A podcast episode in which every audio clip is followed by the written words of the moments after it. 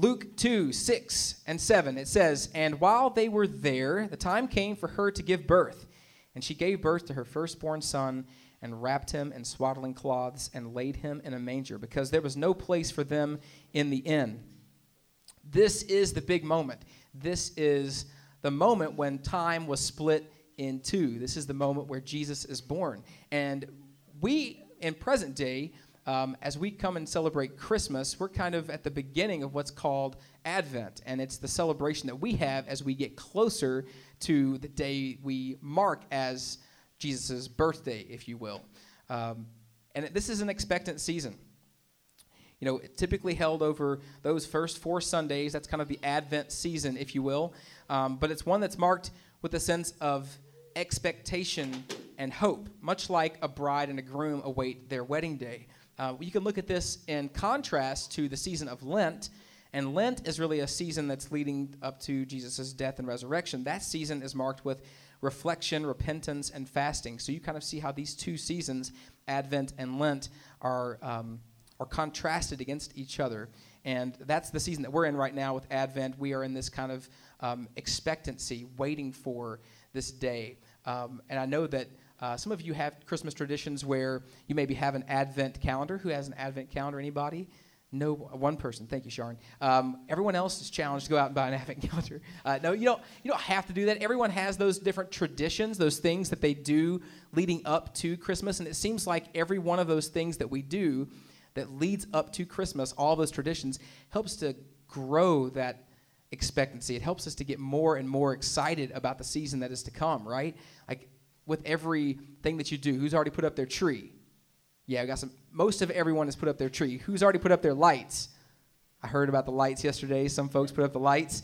Um, yeah, all of those things help us to build anticipation, help us to build excitement of the, the event that is to come, which is Jesus' birth. And that's exactly where we are this morning, inside of Luke 2, 6, and 7. So we could have held this off. We could have said, you know what? This is this verse is for the Christmas Eve service. Okay, so we have to hold this there's no sense in talking about it till then. So, you know what? Let's just take a break in Luke. We'll come back. We'll pick this up later. As soon as we get to that point, we want to time this out just right. Um, guys, it's always good news when we could talk about Jesus' birth, right? Right? We don't have to wait until December 25th to talk about this. We can talk about this every day of the year that we have a Savior that was born, right? And that's what we're going to do this morning. We're going to get right into it and talk about this awesome moment this moment where time was split in two. So we're going to start by just going right back into Luke 2 6 and trying to dig into the scripture here and get a little more context for what's going on. And it says, and while they were there, so let's pause. Let's stop right there. While they were there, where is where is there? And there is a little town called Bethlehem. And you might say, well, I know this song. I'm even saying about it. Oh, little town of Bethlehem or however that goes. Um, you probably sing it much better than I do. But that town of Bethlehem um, was talked about all the way back in Micah. And Micah, as you know, is an Old Testament book, and we see this um, we see this talked about in Micah as a prophecy of where the Messiah would be born.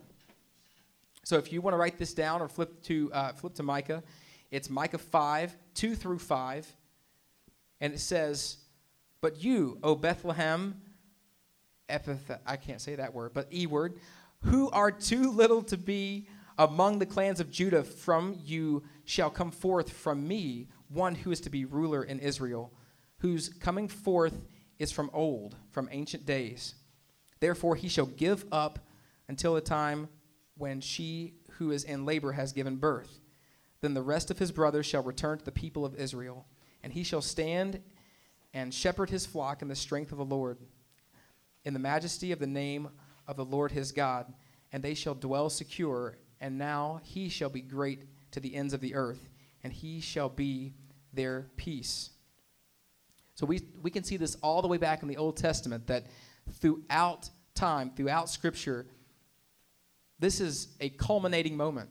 This is a moment that has been talked about, has been planned since the beginning of time. And Mike talked about that a little bit last week. He said that, you know, this was no surprise to God. He didn't uh, none of this just kind of happened happenstance that he didn't just one day wake up and say, as if God could wake up and say, because um, he never sleeps, just P.S., just making sure you follow me there. Um, didn't just one day realize that he was going to uh, create the son. He was going to, oh, you know what?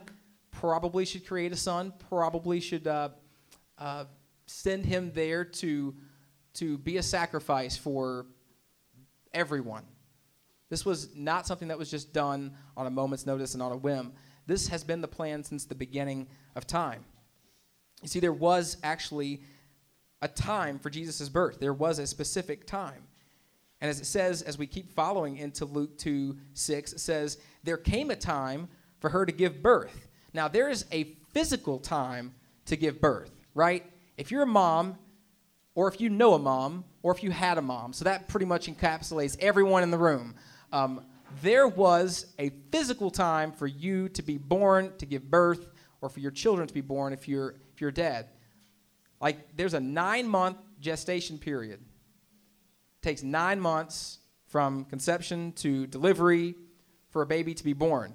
And when it's time for baby to come out, it's time. Like there is a specific exact time. And some of those times um, come unexpectedly. Some of those times are planned. But, but we know that within nine months, there, there comes a time. Well, as they are traveling to Bethlehem, because got to keep in mind, Joseph, Mary, they're not from Bethlehem. They were going back to Bethlehem for a census that was being taken. So they had to go back there to be counted in the census. At that time, that's when Mary was due to give birth. So, see, you can even see there was a specific time that God's timing was perfect in this time. That it said back in Micah that the ruler, the, the one that, that shall be their peace, will be born in Bethlehem. So while there was, while there was this, uh, certainly all this was in God's time, God's time was, he was able to orchestrate even a physical time for Mary to conceive, for Mary to, to uh, deliver. I mean, all of this has been within God's control and is totally orchestrated in his time. And there was a purposeful time for all of this. And it says here that she gave birth to her firstborn son. Now, you got to keep in mind, very important, they say here that Jesus was her firstborn son, but not Mary's only son. And we tend to sometimes within our culture, within certain religious groups, uh, think of Mary as a perpetual virgin, that she was always a virgin. But she wasn't. We have evidence here from Scripture that says that Jesus had brothers and sisters, four of them to be exact. He had four brothers, and it says sisters, although it doesn't name the sisters in Scripture, uh, but by the fact that it's plural, we know that he had more than one. Uh, but this, while it was Mary's firstborn, she had other kids. It was the only of her children who was the Son of God. Okay, so we're talking about a very specific um, distinction here that's given to Jesus that he is the firstborn, the first one that she had, so that we know that there were many. Um, but this one was different. This child of hers was different. This was to be the Son of God. And as we move a little further into the text, it says that she wrapped him in swaddling cloths and laid him in a manger because there was no place for them at the inn. Now, back then they didn't have like Travelocity, they didn't have Expedia. There wasn't like a you know too many so many rooms left. They didn't when they were traveling to Bethlehem. A lot of times it wasn't unusual in this day for people to welcome others into their homes and just stay there. So um, it's a little contested in Scripture as to whether this is an inn, like you know one of those like a microtel or Motel Six, um, a a place that was set up specifically to house visitors and travelers, or if it was just a place where people went when they came to town, if it was someone's house. And, but what we do know is they didn't stay in a bedroom, they didn't stay in someone's room. There was no place for them in the inn because we know from this text that Jesus was placed in a manger. A manger is not a thing that you, that you keep in your guest spare bedroom. All right, this is a thing that's used for feeding animals. So we know that that's where they are. They're in a place where animals are. So it could have been in someone's house in this in this day. Uh, some scholars believe that it could have been on the lower level of their house where the animals are kept. Um, but either way, this is not like the children's wing at Methodist Hospital. Okay, we have to really kind of put this all in context uh, for the type of condition that this birth is happening. It says here because there was no place for them in that inn, he was laid in a manger. And I don't know about you. I mean, I've I've watched, I've witnessed three births, and um, a manger is not a thing that I would have wanted to put my children in. A manger is a feeding trough for animals. And I think it's really fitting. We've been talking about one of the resources we pointed uh, you all to as we've been going through Luke has been a meal with Jesus or meals with Jesus. And um, even in this moment, in the moment of his birth, you see symbolism in him being in a, a feeding trough. That he was placed into a place where those that are the, the lowest of the low, the animals, are getting their food, they're getting their, their nourishment. And he would come for the least of these. He would come for us, he would come to rescue us. And he's being placed in this, in this manger, this feeding trough. And we would see throughout his life that meals, that food would become essential to his ministry. You know, he even uses that imagery of food to explain himself in John 6, 48 through 51. And when he says, I am the bread of life, your fathers ate the manna in the wilderness and they died. This is the bread that comes down from heaven, so that one may eat of it and not die. I am the living bread that came down from heaven. If anyone eats of this bread, he will live forever. And the bread that I will give for life of the world is my flesh. And in Jesus' Last Supper with the disciples, it's recounted in Matthew 26, verses 26 and 28. It says, Now, as they were eating, Jesus took bread, and after blessing it, broke it and gave it to the disciples and said, Take, eat, this is my body. And he took a cup, and when he had given thanks, he had gave it to them, saying, Drink of it, all of you, for this is my blood of the covenant, which is poured out for the many for the forgiveness of sins. So we see this imagery throughout Jesus' life from the very moment that he is born of food. And I don't know about you guys, but like come about 11:30, my stomach starts to grumble. Anybody else here with me like just ready for food? We come to the communion table, you're like wondering if it's okay to get an extra piece of bread. Anybody else like you're looking for the biggest piece of bread? You're like you're so so so so hungry uh, by the time we get to that point in the service. Um, food is something that we need. Food is something that we need to, to sustain life, right?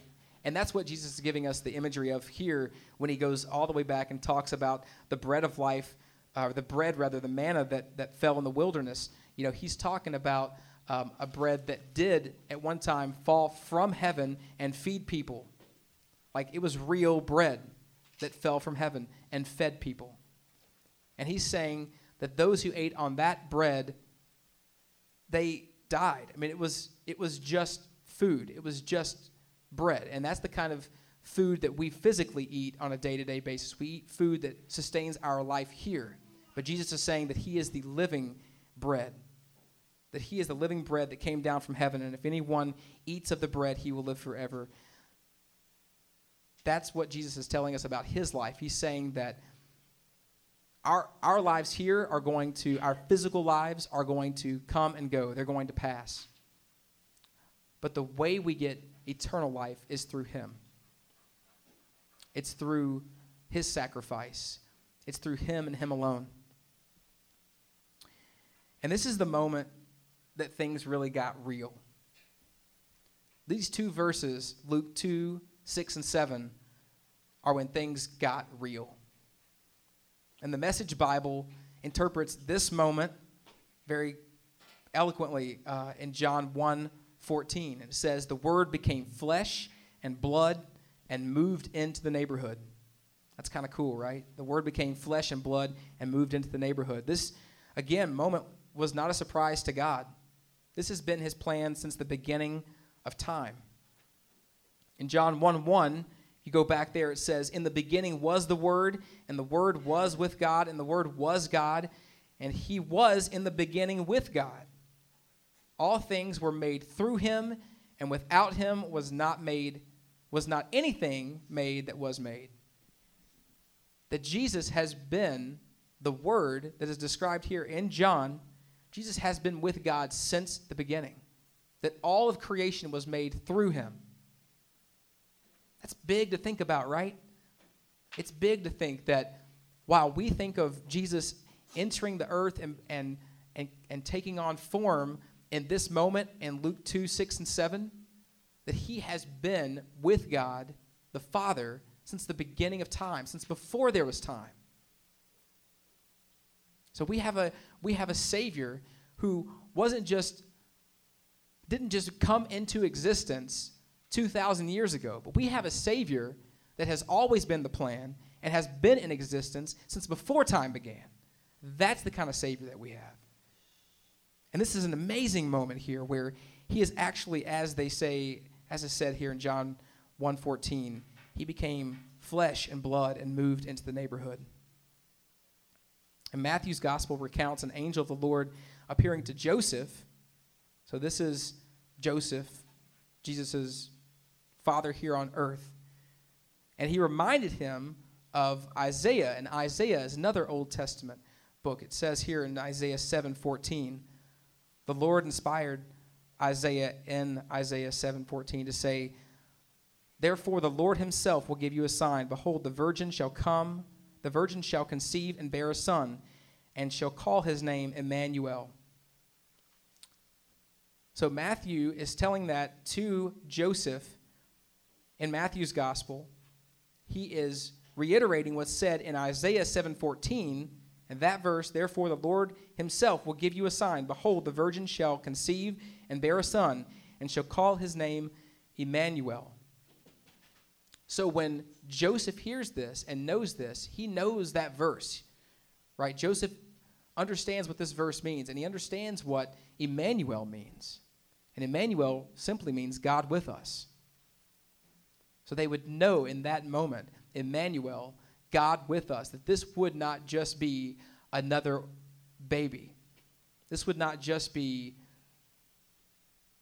an ordinary pregnancy, that this would be God putting on flesh and blood and moving into the neighborhood. See, this is the moment that things got real. And we've got to make Jesus real to us. He must become real to us. Are we stuck in a historical view of Jesus? Is he still six pound, eight ounce baby Jesus to you? Is he still laying in the manger? When you think of Jesus, when Jesus comes to mind to you, what is that view? Is it this historical view of Jesus? Is he on the cross? When you think of Jesus, is he, is he still there in your mind? when you think about him, is he in the tomb? Or is he just stuck really in antiquity? Or are we stuck in a fictional view of Jesus? Right? Because we can we can find plenty of places where Jesus is in our culture, plenty of of images of him. Um, is he in a velvet painting in your mom's living room? Is he Jim Caviezel?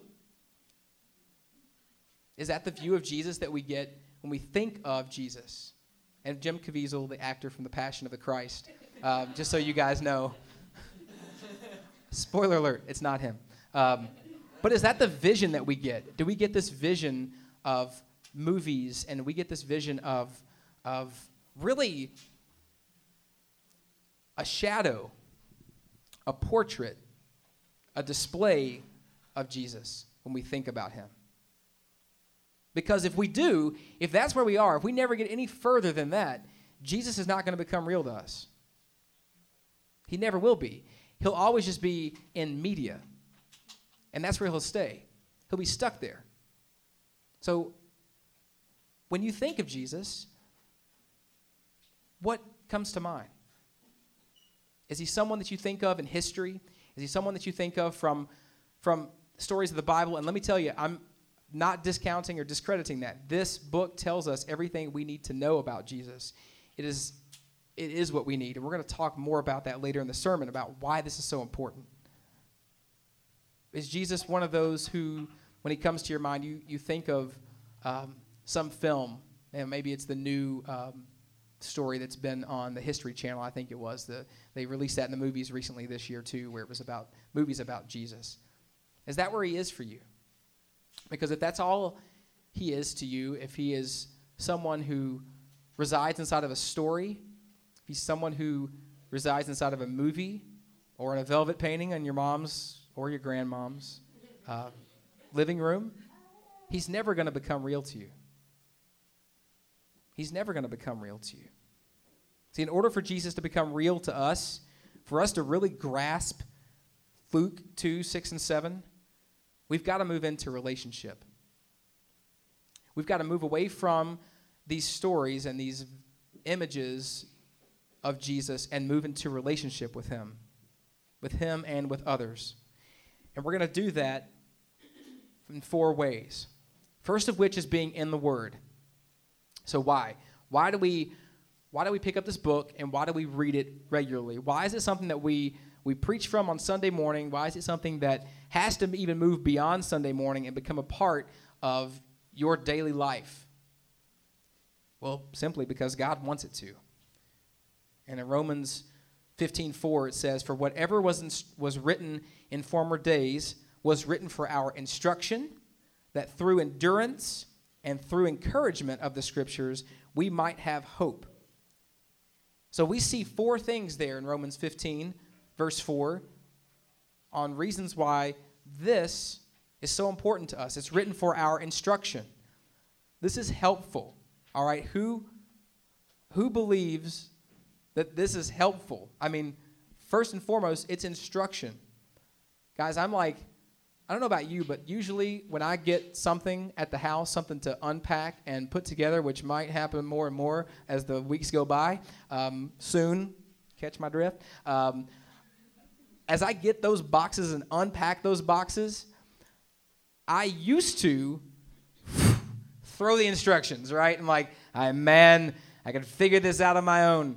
There's nuts and bolts and other things. I'll put them together until they match up and line up accordingly to the picture. Like there, like I could do, I totally have this right, and we could do that with life too. We could say, you know what, I am woman, man, I'm here, I'm there. I I see the things before me, and I can take care of this all on my own. I can do it. The truth is, we need instruction. We need instruction. And we do get instruction from the Holy Spirit. We do get instruction from, from God outside of this book, but this is the best use of instruction. This is like an instruction manual for life. And if we don't get into the Word, how's the Word going to get into us? How's the Word going to going to shape and affect our lives where we can we can learn from this book? Now, honestly, I used to be in a place where I thought this book was written by man there's, you know, because it's written by man, man's a mess up. I'll keep it clean this morning. Man is not perfect. So, how in the world could this possibly be a perfect book? Right? Then it came to mind that God's pretty powerful. Amen? Y'all look out that window. If you can look out the window. I tell you what, look to the person next to you. You're looking at miracles. You're looking at creation. You are looking at God's creation. A God that is powerful enough to create the heavens and the earth, every animal, every water, every tree, every plant, every everything, including the person next to you, is a powerful God. Are we going to limit his power here and say he's not perfect, he's not capable of making a perfect book for us too? We can't limit his authority and say, well, this isn't, this isn't accurate. This is the infallible Word of God. This is Holy Spirit inspired. This is everything we need to know about Him on earth. It's all right here.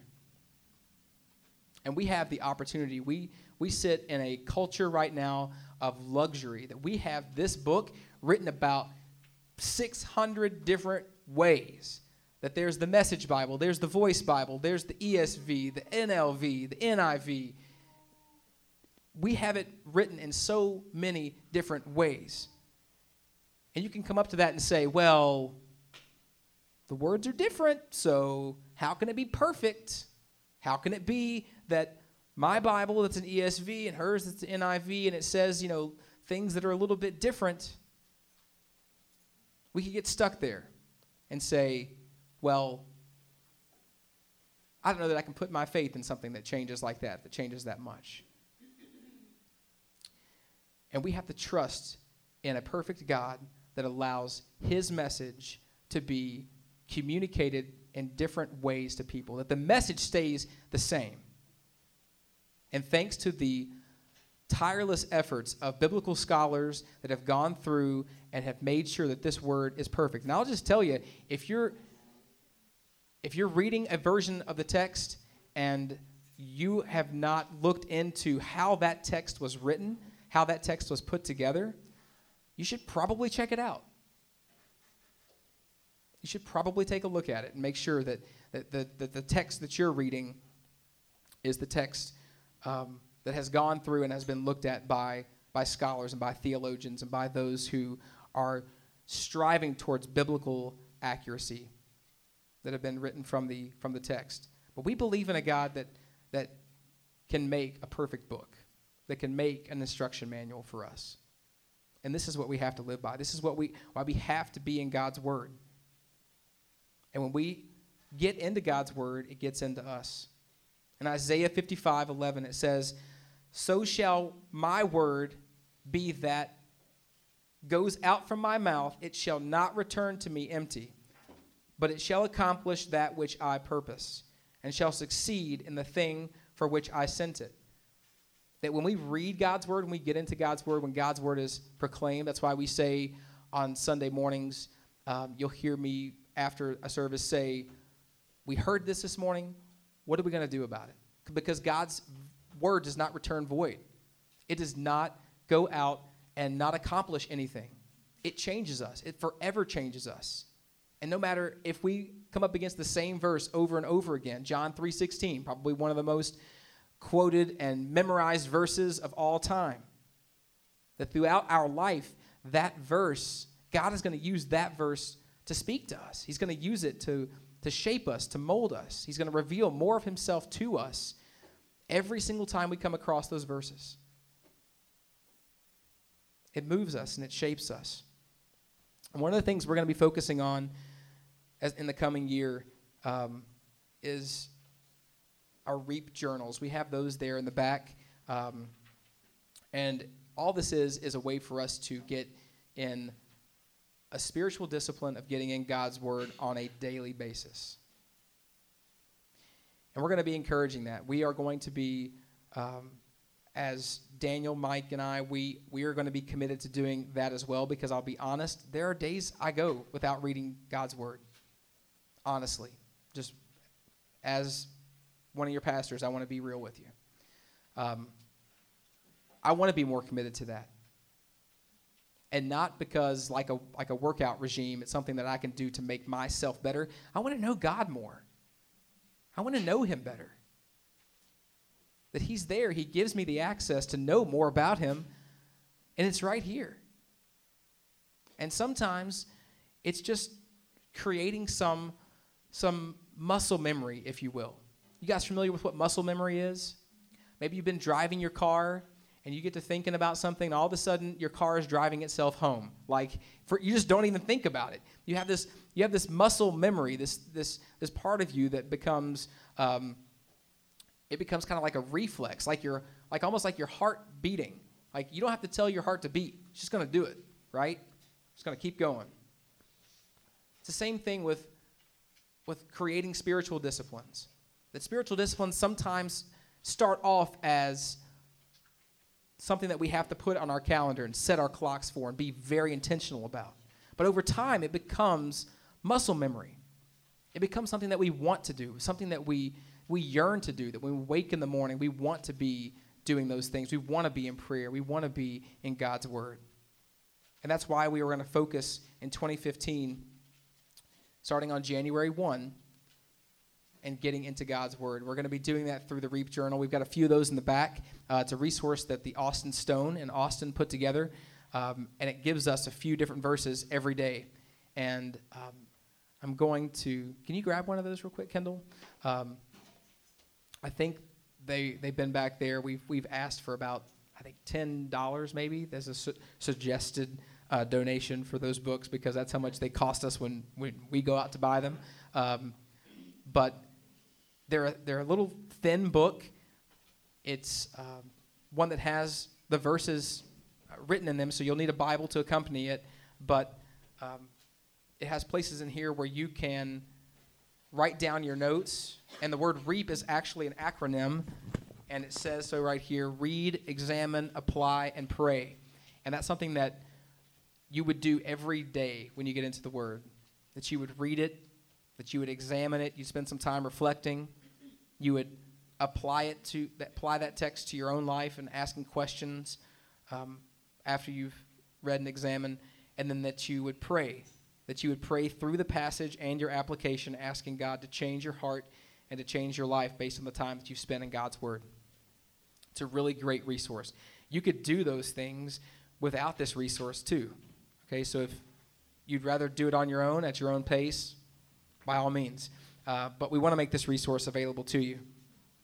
So that's one of the ways that Jesus can become real to us as we move into relationship with Him by just knowing more about Him. We're going to, as you read God's Word, as this Word unfolds, and you you read about Jesus from Genesis to Revelation. We've already had this morning. We've gone to Micah. We've gone to Isaiah. We're seeing we're seeing Jesus show up in the Old Testament. He's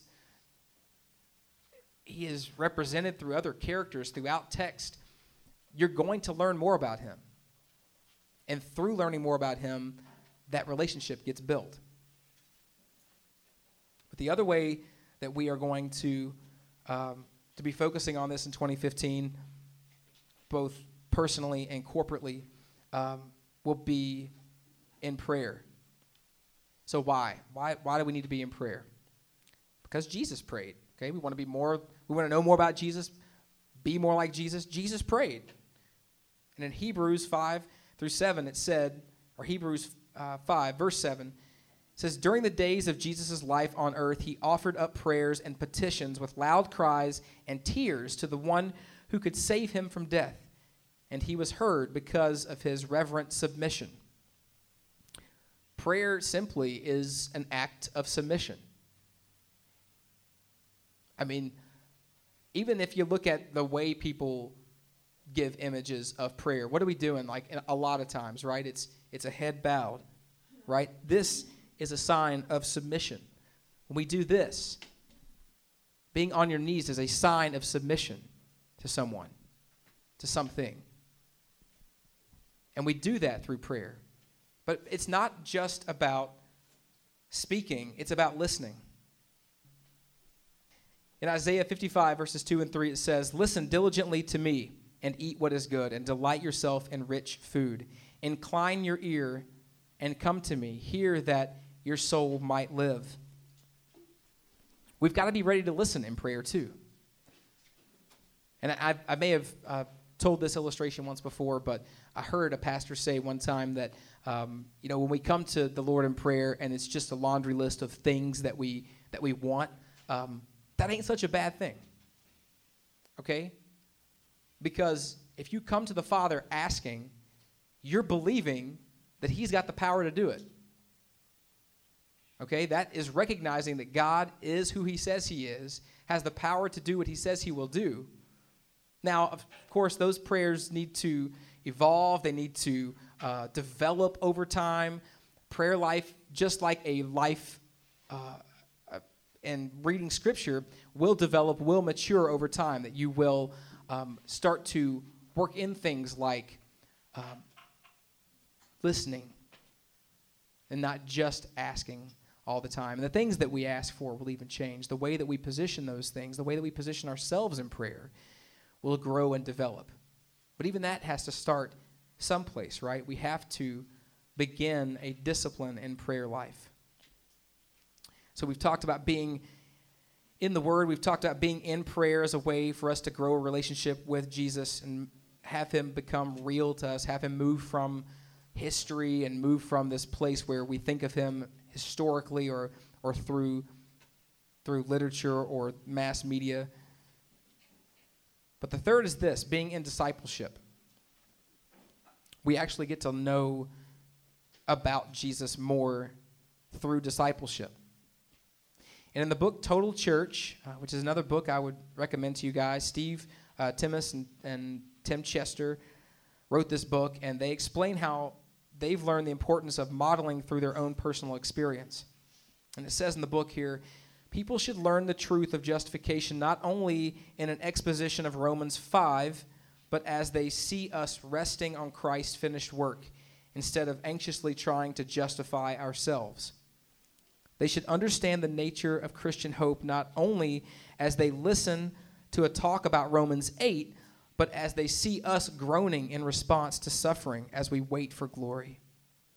We have found in our context that most learning and training takes place not through program teaching or training courses, but in unplanned conversations, talking about life, talking about ministry, talking about problems.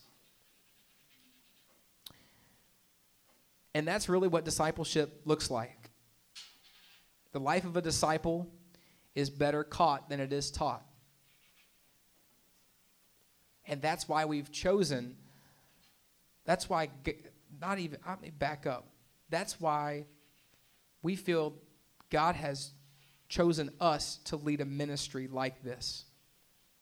To lead a ministry where we look at the ordinary moments of our everyday life, like sharing a meal with one another, like being around a campfire, going out and playing mini golf, those ordinary moments, those ordinary opportunities of life, those unplanned conversations, are when we start to grow and develop each other through discipleship. Becoming a disciple, it's so many different things right? It's, it's God's word, it's our worship. All of those things help us to make disciples who make disciples. But as they said here in Total Church, it's the way that we see each other groaning in response to suffering as we wait for glory. It's the way that we respond to those ordinary moments. And as we've talked about in the last couple of weeks, God uses those ordinary moments and the ordinary people to do extraordinary things. And when we're in discipleship with one another, when we're in community with one another, we get to see that. We get to do that. And I want to pause right here and just say um, something that needs to be said because it's my responsibility as a pastor, one of your pastors, to say it. Sunday mornings are not only for you, and they're not only for me. That if my attitude as I come to church is what am I going to get out of Sunday morning? Is it going to be good for me is it going to be good for my time? Is it going to fit into my schedule to come and to sit in a chair for an hour, hour and a half, depending on how long winded we are? Is it only for me? Because if we come into this place every Sunday and it's only for us, we're coming in with the wrong heart. That if we actually looked at this as though me coming into church and sharing life with other people, the people who are sitting next to you, behind you, and in front of you, is more about serving them, then that muscle memory might happen more often too. And that we would create in this regular routine of not just not just having church be for us and don't get me wrong you will god will move you and change you and shape you through the word, through worship, through those things, you will benefit from being here on Sunday mornings, no doubt. He created us as a people for this, for, for the corporate worship, for us to be a place, a perfect place for imperfect people where people could come outside to inside, get to know the family, and, and through that, through this gathering, get to know our God that we serve and we love so much. But if you're not here, and I mean you, not the person next to you. But if you're not here, you are robbing your brother or your sister from knowing more about God because they're going to see that through you. They're going to be discipled by you. And you're going to be discipled by them. And as we do this thing called life with one another, as we see each other groaning and, and, and, we, and we grieve for them, as we wait for glory, as, as we see each other celebrating those amazing moments, and see each other pointing each other back to the cross and saying, Only by God's grace, only by God's grace can this happen. We are going to see and know our God more and more clearly. We don't do this Sunday morning gathering thing for ourselves. We don't do it to give ourselves a pat on the back. We don't do it to say that we can check one thing off of our list. We do it for each other. We do it to be as family. That's why we gather. It's a big reason why we gather. So we can do this corporately. Plus, I like you guys. I like to see you from week to week. We do love each other. We, we grow to love each other and to know each other. Um, I want there to be a week when the people that are sitting in this room and those who need to be in this room whose chairs are empty and for whatever reason they are, that's fine. But there's a Sunday where you don't have to go up to someone in this room and ask their name. We're, we're as they say in church, we're LC, we're little church. Okay? That is not an unrealistic expectation for us to know each other's names. And it's okay to ask two, three, four times, to keep asking. That's fine. I am admittedly not very good with names. That's okay. But even I want to be I want to be sure of your name. I want to be certain that we know each other well. And there one God willing there will be a day where this number of people in our church may be all the people I can know their names well if we grow to that to that if God grows us to that um, that number. There may be that time. But right now, we should know each other well. And we should call each other when we're not here. And we should pray with each other when we're sick. And we should rejoice with each other when we have reasons to rejoice. Basically, just every day, because every day is a gift, right? We got air in our lungs. We should just call each other and rejoice every morning. Just start singing to each other. The morning people could call each other. Um, maybe, get the phone number of a morning person and call and sing to each other, would you? But we've got to be we've got to be in God's word. We've got to be in prayer. We've got to be in discipleship to be into that relationship with Jesus. And finally, we've got to be in the world. We've got to be an incarnational apologetic. And really those two words, incarnational, apologetic, I'm going to unpack for us real quick too. So kids, you can you can kind of grasp a hold of what these words mean. But incarnational really just means that we take on flesh, right? That it's we, we it's something real, tangible. It's like us. We become a person. Okay? A person. An apologetic is someone who gets to tell people about Jesus and talk about Jesus. So it's a person who talks about Jesus. Incar- incarnational apologetic. Just that that simple.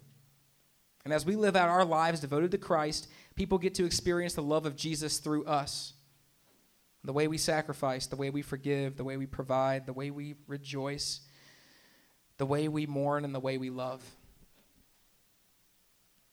That we get to go, we have the privilege of doing that in our communities, in our workplaces, at school, on the soccer field, on the basketball court, all of those different places. We get to go out and be a person who is an ambassador for Christ and love people with gospel intentionality, sharing the good news with people, not in a way that is without relationship, um, but in a way that cares and loves one another. Now, I'm not saying you can't tell your Starbucks barista about Jesus. God opens that door by all means, um, but in a way that, in the way that Jesus would right? In a way that Jesus would, would approach a stranger and share love, which would often look like through Scripture, it would look like the love first. It would look like Him meeting their felt needs, meeting needs like providing food, turning water into wine, right? He didn't have to get up and preach a sermon before He did that, He just did it. He loved them right where they were. And that's what it looks like for us to become an incarnational apologetic And when God opens that door to talk about Him, to talk about Jesus, to do so with boldness, to do so with certainty. And as you start to study that big word apologetics, you can look online. There's a p- bunch of really great uh, theologians who look at apologetics, and there's lots of discussion about apologetics um, from Hank Hanegraaff and from Lee Strobel and, and other uh, folks like that, um, whether apologetics is out there defending the faith and, and going and, and basically having, I wouldn't say arguments, but debates about Jesus. Some people in this room are going to be equipped to do that. Jason, maybe. He's ready to do that. He's ready to talk about that. That's not going to be everybody in this room. And that's okay. That is all right. You don't have to be that. God is going to equip people to do that. Don't feel like you have to be out there defending the faith in that way. You can defend the faith in small ways. Take someone a meal. Do something for someone that that is really looks like it's extraordinary. Meet their needs. Watch their kids, wash their car. But do that with gospel intentionality too. Do that out of a heart of love. Do that out of a, out of a heart of wanting to, to serve in the way that Jesus served. He washed his disciples' feet. I'm not asking you to wash anybody's feet. Roxy actually washes feet, though. Roxy could do that with gospel intentionality because she gives pedicures. That you can actually serve that way if you if you want to. But those are the things that we do on an everyday basis. Those ordinary moments like that that we can serve people with gospel intentionality. When we do those things, when we get into the word, when we get into prayer, when we get into discipleship and, and then just being in the world, Jesus will become real to us. That's where relationship starts. We've got to move Jesus from the manger, the sitting on your front lawn, little plastic Jesus. We've got to get him from there in your mind and in my mind and being in a place where he's real. And that's our prayer this holiday season. And the, the band can come back up as we as we close up today and, and, and close out. We're going to move into a time of communion. And in this time of communion, um, it's an opportunity for Jesus to be real to you and to me. It's a time for him to, for us to remember his real sacrifice for us, that he really came as a babe, laid in a manger, lived 30 plus years on this earth, died for us, rose again, and is still living today. And we get to be reminded of that through this time of communion. So I've asked a couple of folks to help prepare uh, communion for today too. So if they could do that, I think I have uh, Gus and Roxy coming to the front. I've got, I don't have, I don't have Erica, uh, or Bernie and Eric. Sorry, Eric. Uh, I don't have Bernie and Eric, uh, but Gene, Carmen, would you guys help us in the back? Awesome. Um, as we come into this time of communion, let us remember those things. Let us remember um, his sacrifice for us and how he can become more and more real to us during this holiday season. Let us pray. Father, we thank you for your son. We thank you that in this moment today, this is the moment when time split in two. This is the moment when when you sent your son, when you sent the one who has been created before time, the one whom through all things were created. You sent him to us in this very specific time. This wasn't a surprise to you.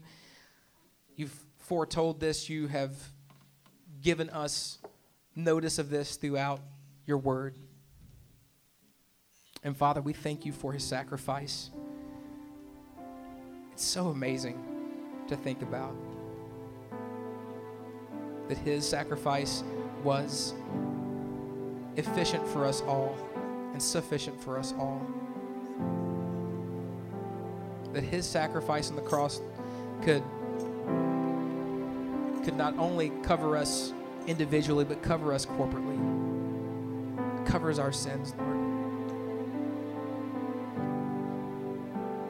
We thank you so much for his sacrifice and as we take the bread and as we take the wine and the juice let us remember his sacrifice let us reflect on what that means to us and then spend time in worship rejoicing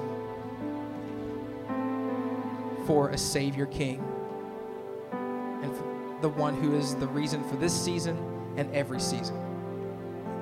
It's in His name that we pray. Amen. Would you guys come?